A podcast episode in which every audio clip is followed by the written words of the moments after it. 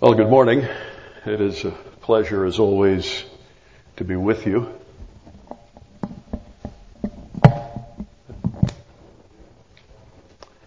I would direct your attention on this final Lord's Day of Advent to Luke chapter 2. We're going to consider verses 8 through 20. Now, this is perhaps the most read section of Scripture throughout the Advent season usually on Christmas Eve, as a matter of fact. Throughout the year, we seldom consider it unless perhaps it comes up in a read through the Bible in one year program. I, I've always myself enjoyed studying what we've considered historically to be Advent texts in the middle of the summer. And the reason is I tend to get more out of them because I am not sidelined by the sentimentality of the season. It's remarkable, given our emotions, how much we're blind to uh, when we're not really thinking things through. That's true with anything, but it can also be true of these great historic texts that teach us about the entrance of God Almighty into humanity in the person of his son. Yes, there's history here, but there's also great theology in Luke chapter 2.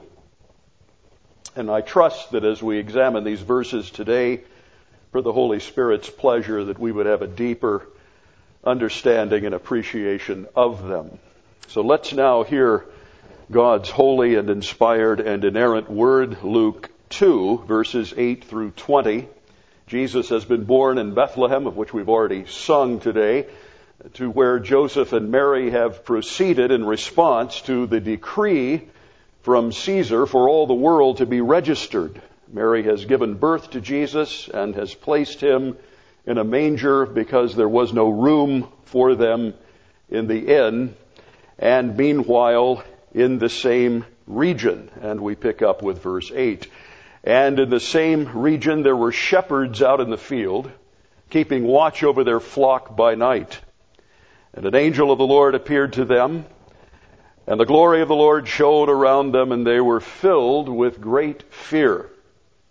And the angel said to them, Fear not, for behold, I bring you good news of great joy that will be for all the people. For unto you is born this day in the city of David a Savior who is Christ the Lord. And this will be a sign for you. You will find a baby wrapped in swaddling cloths and lying in a manger. And suddenly there was with the angel a multitude of the heavenly host praising God and saying, Glory to God in the highest, and on earth peace among those with whom he is pleased. When the angels went away from them into heaven, the shepherds said to one another, Let us go over to Bethlehem and see this thing that has happened, which the Lord has made known to us. And they went with haste and found Mary and Joseph and the baby lying in a manger. And when they saw it, they made known the saying that had been told them concerning this child. And all who heard it wondered at what the shepherds told them. But Mary treasured up all these things, pondering them in her heart. And the shepherds returned, glorifying and praising God for all they had heard and seen as it had been told them. The grass withers and the flower fades, but the word of the true and living God stands forever. Let us now ask Him for His blessing upon the preaching of it. Father, we are so thankful for the privilege in your good providence of being able to assemble in this place on your day to worship you, to hear a word from you, and to sup with you in the knowledge that you will once again, as our covenant God, grant us that grace which is necessary for the living of our days. We thank you for the joy and the hope that we consider at this time of year as we celebrate the birth of our Lord Jesus Christ. We ask that in the coming moments that you would sanctify to us the truth of your word as we have read it and that we may not merely be passive hearers, but that we may go forth with your great benediction as effectual doers for the glory of the Christ child in whose name we do ask it. Amen. I've entitled today's message, The Response to the Incarnation Report, the Substance of the Good News. I think we can refer to this passage as a report, much as we could consider, for example, that segment in Luke 24, of which the resurrection is told as the apostolic report of the reality of the risen Christ. Dr. Luke, as you all know, writes in very efficient language under the inspiration of the Spirit that articulates the details of all of that which is requisite for our growth in grace. And this is indeed a report. And it is one that begins at verse 1 and continues on through what we have read and even beyond in this second chapter as we have some events of the early occurrences in Jesus' life, his being presented at the temple, his having a couple of special visitors in Anna and Simeon at whom we looked a year ago when I was here. And then that summation of all of these things in the 52nd verse of Luke chapter 2 that Jesus grew in wisdom and stature and in favor with God and man. All of this constitutes, if you will, a report. And the question then becomes, particularly with regard to those things that we have read, what is the response of that on the part of both heaven and earth as they join together to acclaim and to sing this Christ child's praises? Well, we have the reaction of the shepherds. We have the response of the angel and the angelic hosts. And we have the reception in general of all who hear the good word that the shepherds proclaim once they are informed by the angels about this child. But pressing beyond that, we have the specific contemplations of one, yea, the very mother of God herself, and looking toward what it means to have those realities as applied to the soul bear fruit in the life. The purposes of God in the incarnation here are shown, and we see the doctrinal essence of the good news of verse 10. That's really the axis upon which the passage turns. I bring you good news of great joy that is for all the people. That's the angelic message to these startled shepherds. The evangel. We see the same strain running through Luke 2:10 that begins in the proto-evangel of Genesis 3:15 that indeed the seed of the woman would crush the head of the serpent, the good news.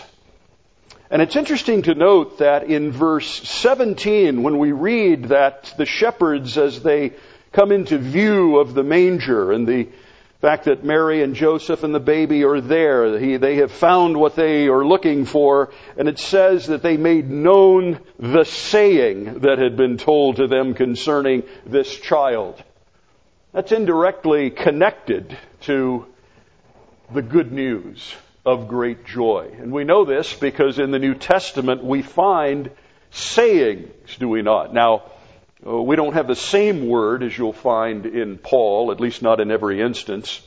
But you may recall that there are five distinct sayings in the pastoral epistles. Four Three in 1 Timothy, one in 2 Timothy, and one in Titus, where Paul sets off and isolates a kind of special statement uh, that must be heard and must be applied by God's grace. I think, for example, of 1 Timothy 1.15, where he says, Here is a faithful or trustworthy saying worthy of full acceptation that Christ Jesus came into the world to save sinners, of whom I am the foremost the New Testament communicatively, whether it's Luke, whether it's Paul, all of those whom the Spirit inspires to write truth, it's presented in the various cultures as sayings. And so they have taken the good news of great joy and they are themselves communicating it as the saying concerning this child, entailing all that he is and all that he will accomplish and all that he will do to the end again of this special one, Mary, storing these things up to herself and meditating upon them. And as we'll see in a few moments, that action on her part will make her stand out, especially with regard to modeling what it means to be one who lays hold of the good news and who shows its very substance to a watching world. So the overarching theme here is that God incarnate is announced to the lowest, that is shepherds, to evoke their worship, and with that conjoined to angelic worship, to have the particulars of God's salvation revealed to them, that is, by the angels, and to have sinners trust in Him and keep their minds continually and hearts continually stayed upon Him for the fruit of saving faith to be seen in the world. And that entails both the shepherds and Mary. So that sets the stage for where we go, we're going. I have three points that I would like to develop with you today in regard to these realities the recipients of incarnation benefits, the record of incarnation benefits, and the results of incarnation benefits. I think the term benefits is appropriate because that is language that we find in our doctrinal standards. We're consistently talking through our studies of God's Word per His theological or His covenantal commitment to His people how it is that there are blessings that are particularly there for His people, and, and we experience them every day. It's the blessings that lead the psalmist to say that He daily loads me with benefits. It's the fruit of sanctification. It's the privilege of being termed a son or a daughter of the living God in Christ and having been taken from the courthouse to his house, from the bar of justice to mercy itself. And to have a new station before Him. And so that it is appropriate as we consider the incarnation and God as man, men to deliver, to borrow the words of the German hymnist Paul Gerhardt, that we look at these things as beneficial to us and appropriate them in like fashion. First of all, then, the recipients of incarnation benefits. We're looking here at the first two and a half verses, verses 8, uh, 8 through 10a, and then verses 15 through 18 and verse 20. The recipients of incarnation benefits. Uh, more specifically, the question to ask is what can we conclude about God's intentions towards sinful people by those to whom he first appears by virtue of the angelic announcement and development that draws them to see Jesus. If he is in, in the providence of God, a manger, if he is around that place where cattle are lowing, then who logically will be the first humans to visit if they are nearby? Uh, shepherds. They're in the same region. The angel appears to them to announce the birth of Jesus, the angel's brilliance and holiness, accompanied by the power and the glory of the Lord Himself, as a messenger of the Lord, the shepherds are stunned and they are made terribly afraid. They are, the end of verse 9 says, filled with great fear. Now, you and I may think that at times in life we have been filled with fear. But when we have fear, when we come out the other side of the episode, it's usually not that good.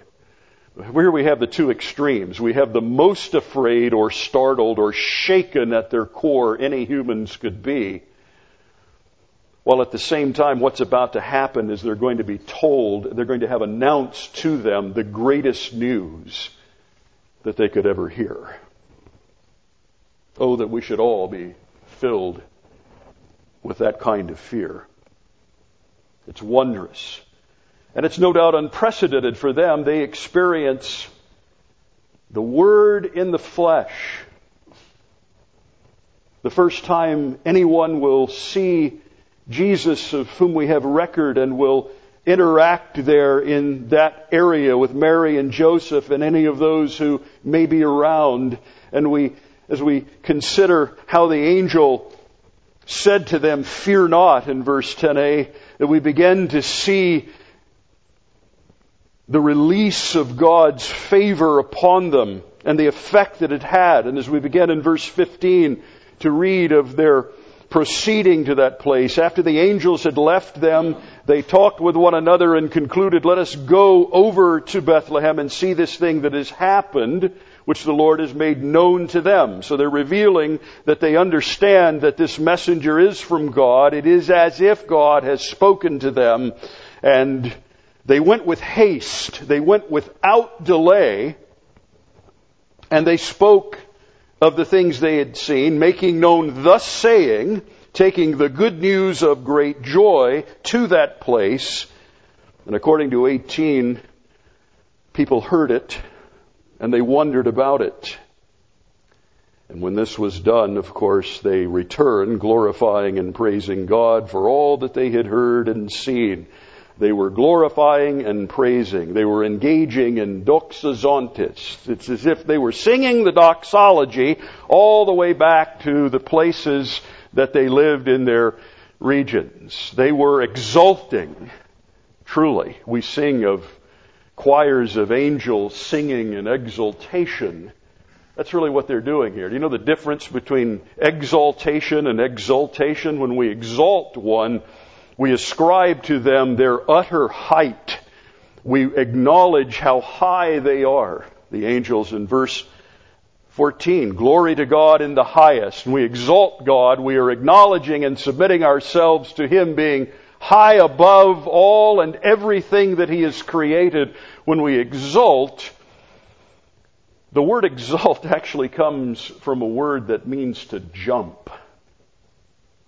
When you exult, it is as if your soul, your heart is leaping with joy and expressions of praise and ascriptions of glory. Now, we Presbyterians are too proper to jump, but think of these shepherds returning back to their particular respective locales, leaping in their souls and praising God for all that had been made known to them, all that they had heard and seen as it had been revealed. Now, this report and the details of it, and with regard particularly to who these men were, even though we don't know that much about them, we can come to conclude, I think, safely that they were devout men who were obviously very affected in themselves by what they had experienced here. Uh, they'd never been through anything like this before, would probably never go through anything like this again, and yet something happens. And we acknowledge that there is a devotion to the one whom has revealed these things to them. But they are, in their very calling, we must acknowledge, representative of a group within society who were not in fact held, as we know, in very high esteem. Shepherds were poor within legitimate God honoring business. They were down at the very bottom, really, and there really could not have been a wider gap between the religious leaders in the Jewish community and Jewish shepherds, spiritually or socially.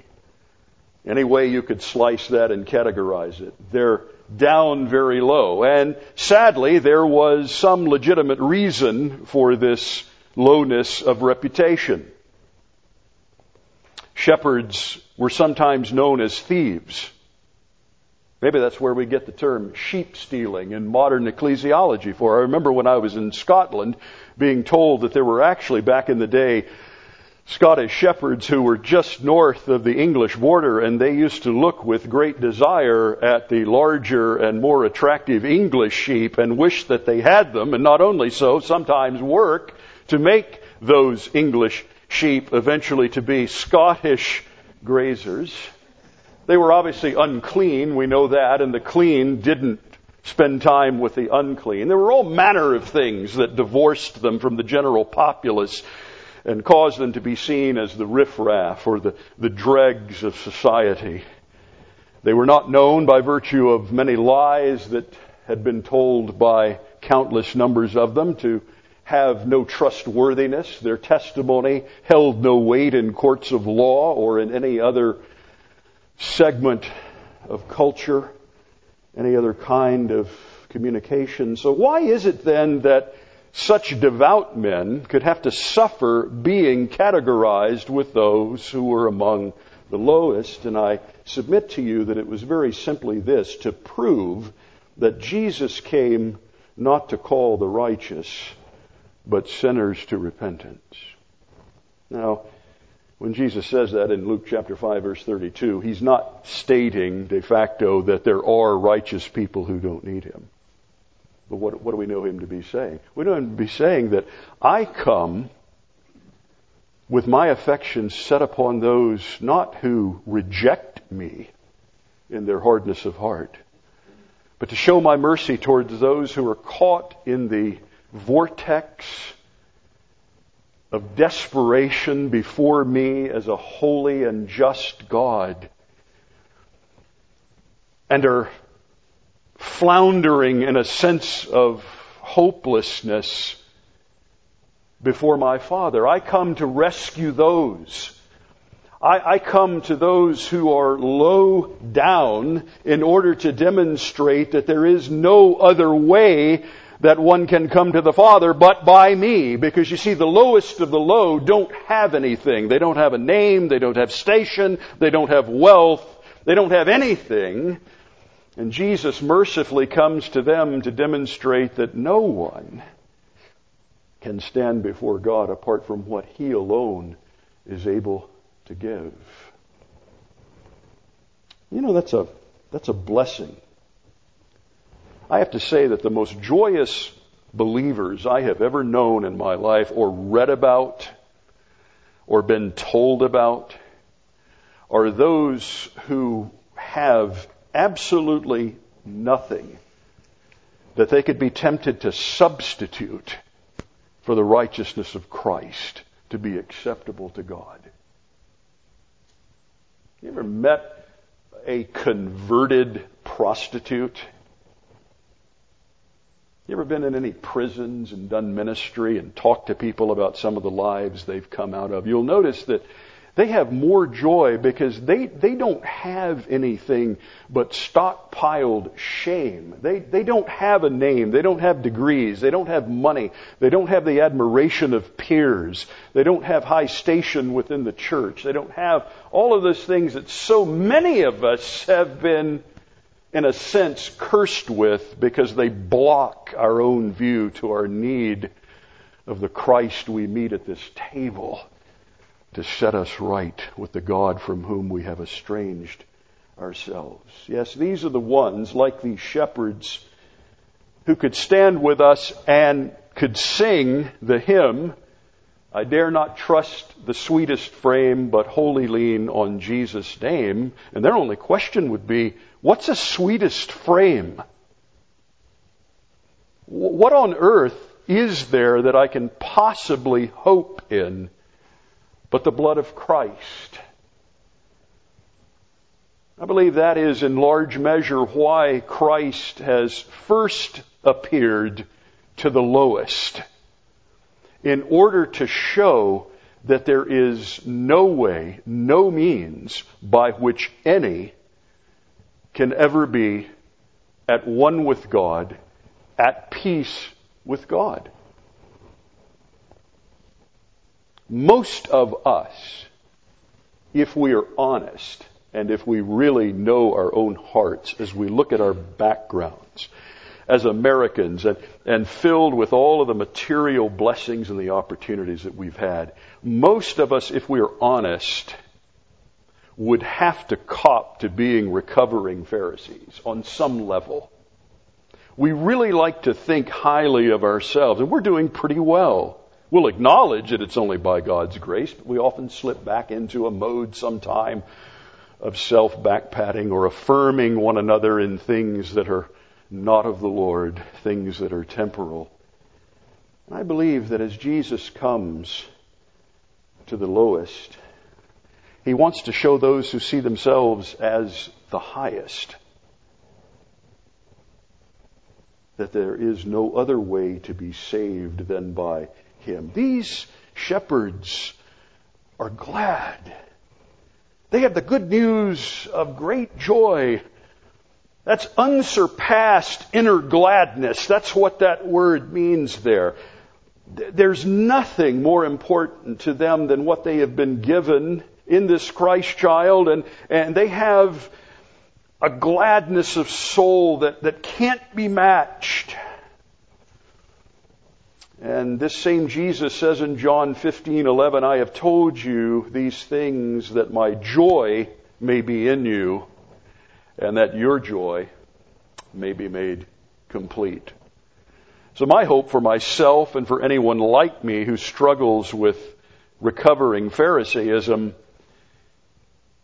that I would be able to see that not only does my sin certainly not help me before my God, but my own righteousness doesn't either. It stands and joins my sin in condemnation to me. And our prayer ought to be that as we move forward, as we minister to all of those whom God would be pleased to bring across our paths, that testimonies would be increasingly like that of David Dickson, the 17th century Scottish philosopher, who said of his conversion, I made a heap of my bad deeds, and I made a heap of my good deeds, and fled to Christ. William Guthrie, the 17th century English Puritan, said, God pronounces our righteousness observe not our wickednesses, but our devotions, our charities, our costliness of sacrifices, our most applauded services to be filthy rags. Trust not therefore to them. What man in his senses would think of going to court in rags and rags to wait upon a king?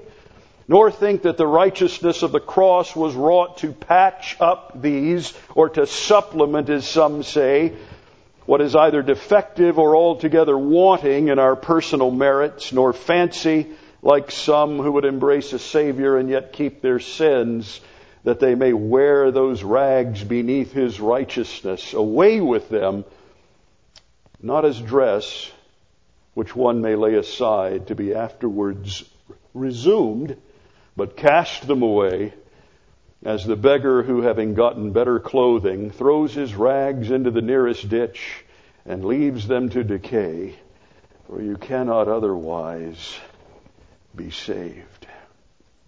Well, what are some of the particulars that the angel and those who eventually join him in the heavenly chorus are pleased to reveal? This leads to my second point of the record of incarnation benefits, looking principally at verses 10b through 14. There are five that I want to quickly point out to you as we move through.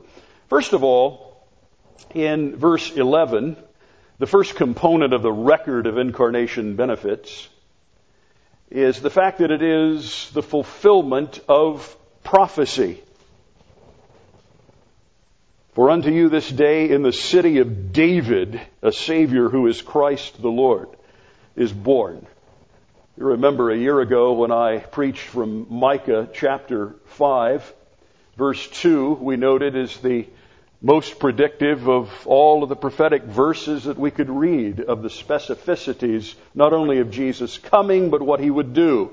The prophet says, From Bethlehem Ephratah would come forth one for the Lord who would be ruler in Israel, in whom she would dwell secure, who would be great to the ends of the earth and he would be their peace.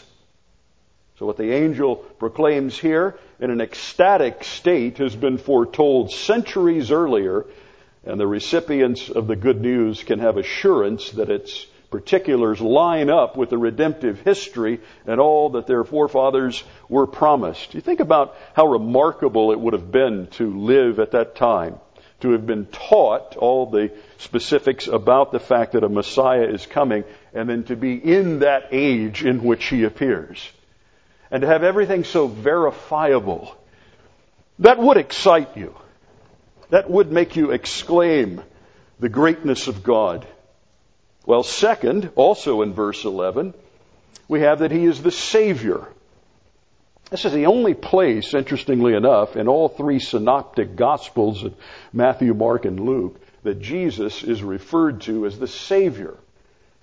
Therefore, it is of special significance in that the angel is stressing that Jesus is born this day in the city of David, ultimately to save his people from their sins. They define, as it were, or they they affirm, they back up the reality of Matthew 1:21, which has already been read in this service, that his name shall be called Jesus, and he shall save his people from their sins. The announcement of this baby means nothing if he is not presented as the one who is going to save his people from their sins. Third, also in verse 11, we have the reference to Jesus as Christ the Lord. He is the one who saves. He is anointed to do so. He is the Messiah, and as such, He is Lord, Kurios, over all. All people. Indeed, all things in creation are subject to Him. His, as Philippians 2 teaches us, is a name that is above every name and he has earned that name in his obedience in executing the will of his Father. He has been brought low, even unto death, and rises high again to that station where he will never again be subject to any, all kings, all presidents, all men of power in the world, all influencers, all movers and shakers are subject to this baby. They are his inferiors. And he has brought himself to no reputation. The good shepherd has emptied himself of all of his glory and become like an earthly shepherd in order to conquer death and to rise again and to govern and to reign over all with his truth and with his grace. Now, fourth, in verse 12, we come to the humiliation of Christ. It's interesting how we have, in a sense, a pointing to his exaltation in verse 11 and then we come to his humiliation. I believe humiliation means more when exaltation is stressed first. This is the one who did not consider equality with God something to be grasped, but laid aside all of his privileges without in any way altering his nature or will, his nature or, or anything about him that he intended to do divinely and he comes into humanity and fulfills all that is required thereby. All that is required to do so, to meet the demands of humanity. And in order to do that, he must come into sin under its effect, being born in a low station and undergoing in his life ultimately the wrath of God, but also suffering all of the miseries of this life to rise victoriously over it. The king who was high comes into demoralizing conditions and takes on sin, though being without sin himself, and wins the victory over it. And this will be a sign for you, verse 12. You will find a baby wrapped in swaddling cloths and lying in a manger. And I want you to see, given what I've said about humiliation, that these specifics are not told by the angel to the shepherds simply to demarcate the right baby in terms of what can be observed to the senses. There were obviously other infants that night in and around Bethlehem, but the distinction is the one swaddled, the one wrapped in specific cloths, and placed in a trough out of which horses and cattle eat. There's only one of those. But what I want you to see here is this, and this will be a sign for you, and I actually prefer a definite article there, and this will be the sign for you. There is, in the swaddling cloths and the placement in the manger, a signification for them of the utter humiliation of the Lord Jesus Christ. In other words, he's not only telling them this is what you need to look for and you found him, but when you find him, you need to understand that that condition in which you find him and the particulars of it set him off as a special one whom alone has come into the world to undergo the consequences of sin on behalf of his people and to give them eternal victory. You know, it strikes me on the day that we come to the Lord's table how appropriate that is. That these shepherds had a signification and seal of the humiliation of Christ, and we have that exactly at this table. He has prescribed for us one, the sign. Not any sign, not many signs, but the sign of the bread and the cup, the body and the blood in order that as we find Him here, as we come to Him in contemplation of the saying of the good news of great joy, that, that the sign that gives us real hope is that he, he has undergone the curse of death in His body, that He has drank even the dregs of the cup of the covenant, the wrath of God, and He has shed His blood. That is the sign for us continually until he returns, that his humiliation is in favor of his own people. And then the fifth thing that we see is in verse 14. What's interesting about it is that the angel is joined now by other angels. So the fifth particular in the incarnation record involves a choir. And we can only speculate about that. Why have four distinct truths been offered up by one angel and suddenly there's a multitude? And, and that must have been wondrous because when we think of a multitude of the angelic host, we, we can't think Mormon Tabernacle Choir, uh, Philharmonic Orchestra. We have to think beyond anything in our minds. We have to think of in a sense, countless hosts of heaven joining one angel and praising God as this fifth and final dimension of the good news is stressed. And, and what is that?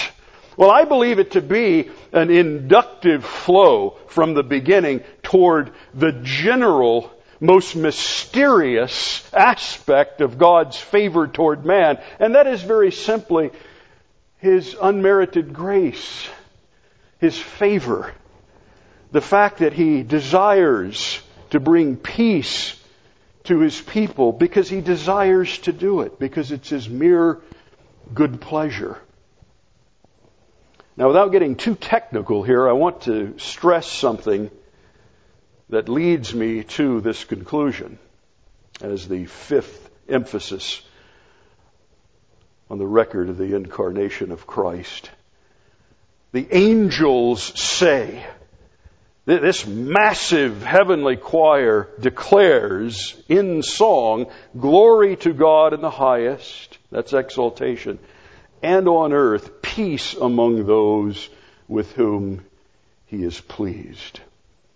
Throughout the years, uh, the translation of this verse has morphed into something more basic and simpler, probably the one we've seen on most Christmas cards or on any gift perhaps that we have received. Glory to God in the highest, it will say, and on earth, peace, comma, goodwill toward men.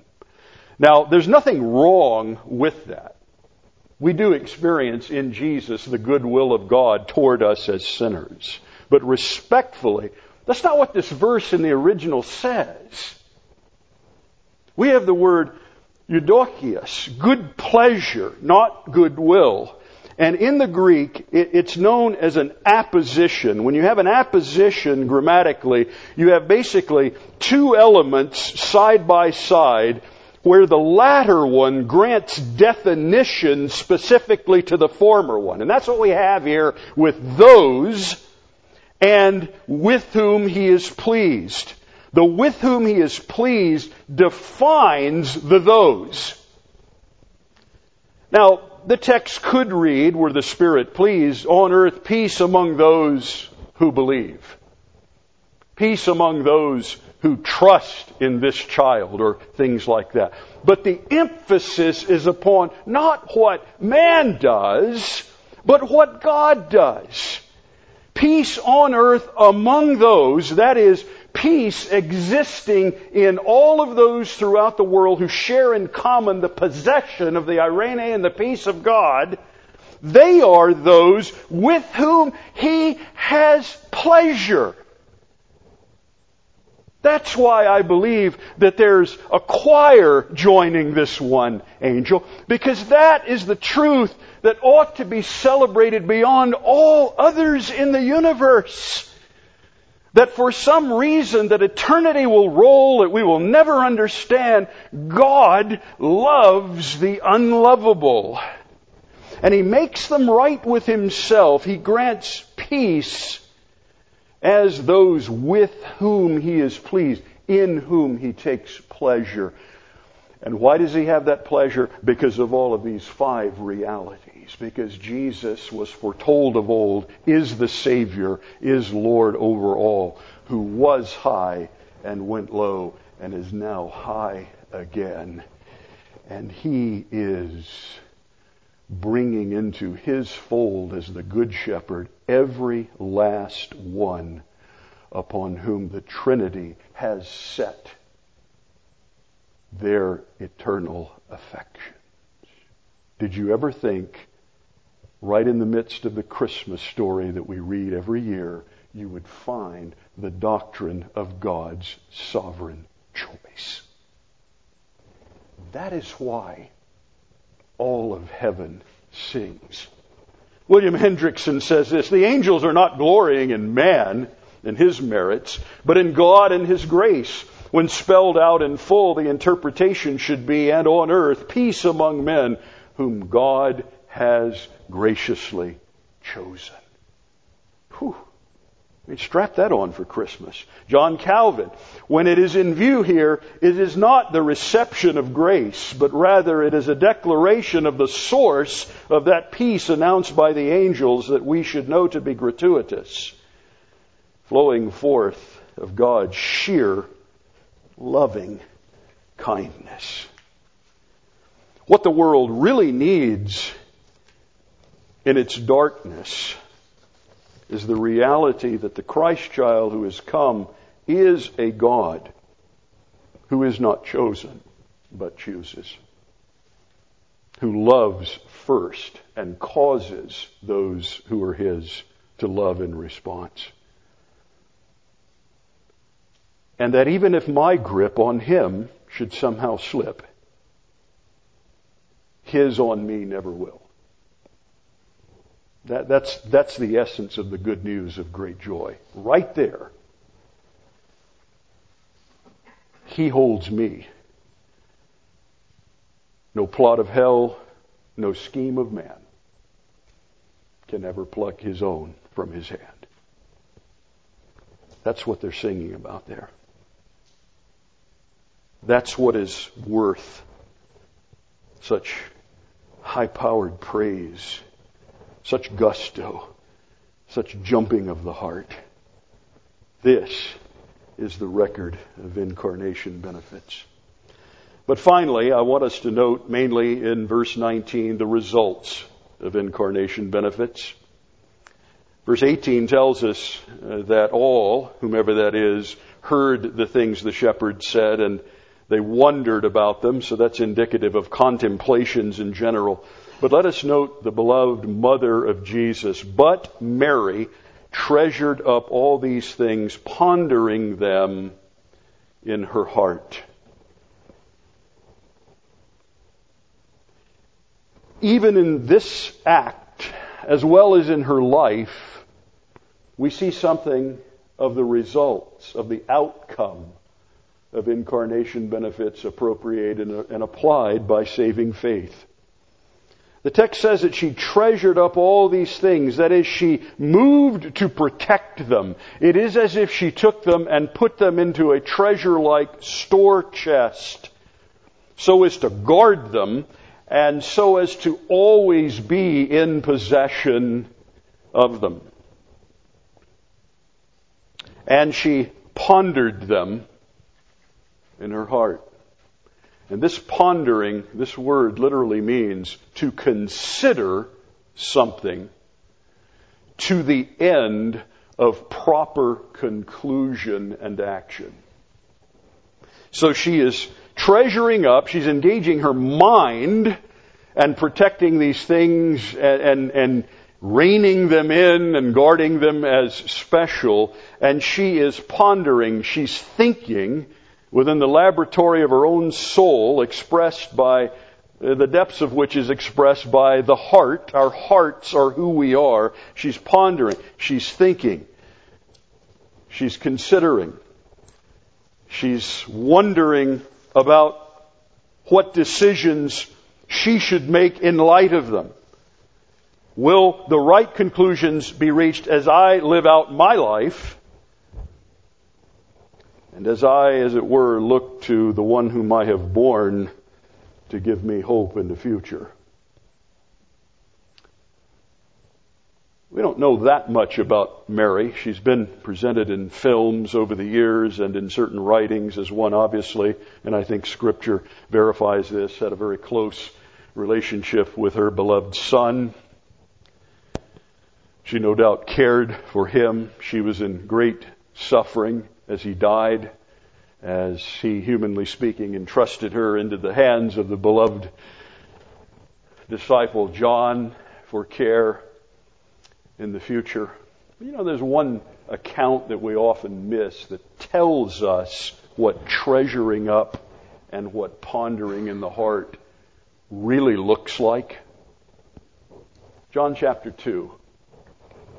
At the wedding feast in Cana, when the wine ran out. It was Jesus' mother who informed him that the wine had run out. We often miss that. And he says to her, Woman, what does this have to do with me? My hour has not come yet. And his mother said to the servants, Do whatever he tells you. That sums up the life of one who treasures up and ponders. Do whatever he tells you. That's it. That's the proper response to the good news as it comes to us in the incarnation report. So that at the end of your life, by God's grace, you will be known as one who did whatever he told you to do and then went to be with him.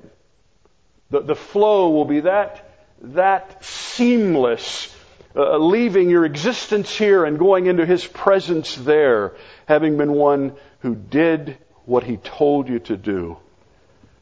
Dr. Shelton P. Sanford addressed the graduating class of Reformed Theological Seminary in 1993. I was privileged to be present there, though still a seminary student. And he looked at those graduates and he said, Meet with Jesus early and do what he tells you to do. I've never forgotten that. Now, he's not talking about some mystical experience where he hears a voice or a direction, but he's saying fellowship with the one you serve and has called you into ministry. And as his spirit works in your heart and applies truth to it, obey it. Do whatever he tells you to do. That was Mary. Now, when we do whatever he tells us to do, it won't be glamorous. It won't mean station, but you'll be moving in a shepherd-like direction. I have to warn you. And there won't be glory, and there won't be accolades, and there won't be stuff. but it'll simply be a life of service so that when you are gone, you will be known for the humility that can only be brought about through vital union with one who was humiliated. You just serve. You do what he tells you to do, and then you go to be with Jesus. I was so blessed recently when I read an article about the passing of one of the fathers of the Presbyterian Church in America, the Reverend James Anderson Smith. I had the privilege of meeting Reverend Smith back in 1999, when in the one only time I ever served as a floor clerk at the General Assembly. He was the head floor clerk for 30 years. And you had to get there early, and he, he went over all the ushering guidelines and how the elements for the Lord's Supper were going to be distributed and, and how to get to a station to take a commission or paperwork if there was someone on the floor who needed something. That's a thankless job. But I remember this slight, short, unimpressively appearing man with hearing aids directing all of this. And then I read his obituary, and not only was he a floor clerk for that long, but he was in the Bible Presbyterian Church. He was in the Reformed Presbyterian Church Evangelical Synod when it was absorbed by the PCA in 1982, and he pastored the same church for 50 years. He was the stated clerk of New Jersey Presbytery for almost 50 years. Now, floor clerking is a thankless job. I don't know, but I've been told that being the stated clerk of a presbytery is a labor of love. That's a time release joke. You'll get that on the way home. But this man did all these things for decades. And nobody hardly knew who he was. And his fellow parliamentarian and floor clerk, ruling elder Rick Springer of New Jersey Presbytery, wrote this of Reverend James Anderson Smith when he died. All who knew Jim were blessed by his energetic and humble spirit. He never complained about his personal hardships or difficulties in ministry. He simply served his Savior in whatever task he was called to, often working quietly behind the scenes, seeking no acknowledgement and no credit. Jim had to deal with severe hearing loss, but he accepted this as from the hand of his loving God. He was a true churchman and those who served with him in the local church, presbytery, and general assembly are all richer for the example this humble servant of Christ preached by his daily walk with his Savior. He did what his Lord commanded. And then on November 22nd, 2021, at the age of 94, went to be with him. That, my friends, is what treasuring up and pondering in the heart the truth of God revealed to these shepherds and celebrated by heaven and earth together will produce. And if you don't really want that, then there's no need to appropriate the benefits of the incarnation to your soul. But if you desire to be delivered from the wrath to come and to know unparalleled inner gladness, then that's what you'll do. You'll treasure up these things and ponder them in the heart. And you will say, do whatever He tells you to do. And that will glorify Him. And then you will go to be with Him. Let us contemplate those things by God's grace for Christmas. Would you pray with me? Lord, as we consider all that you have done and continue to do on our behalf as the one who has loved us and in the person of your Son, given his life for ours, that we may stand before you and know what it means that we are among those in whom you take pleasure, the pleasure of your Son, that that you look upon Him and you deal with us as you are pleased with Him because He is the Savior. He is the Lord of all.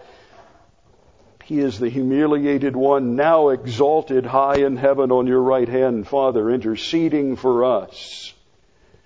Oh, may the fruit of all of that place us where it can be said with truth that we treasure you, we ponder your truths, and we yield to you, and we say unequivocally, whatever you tell us,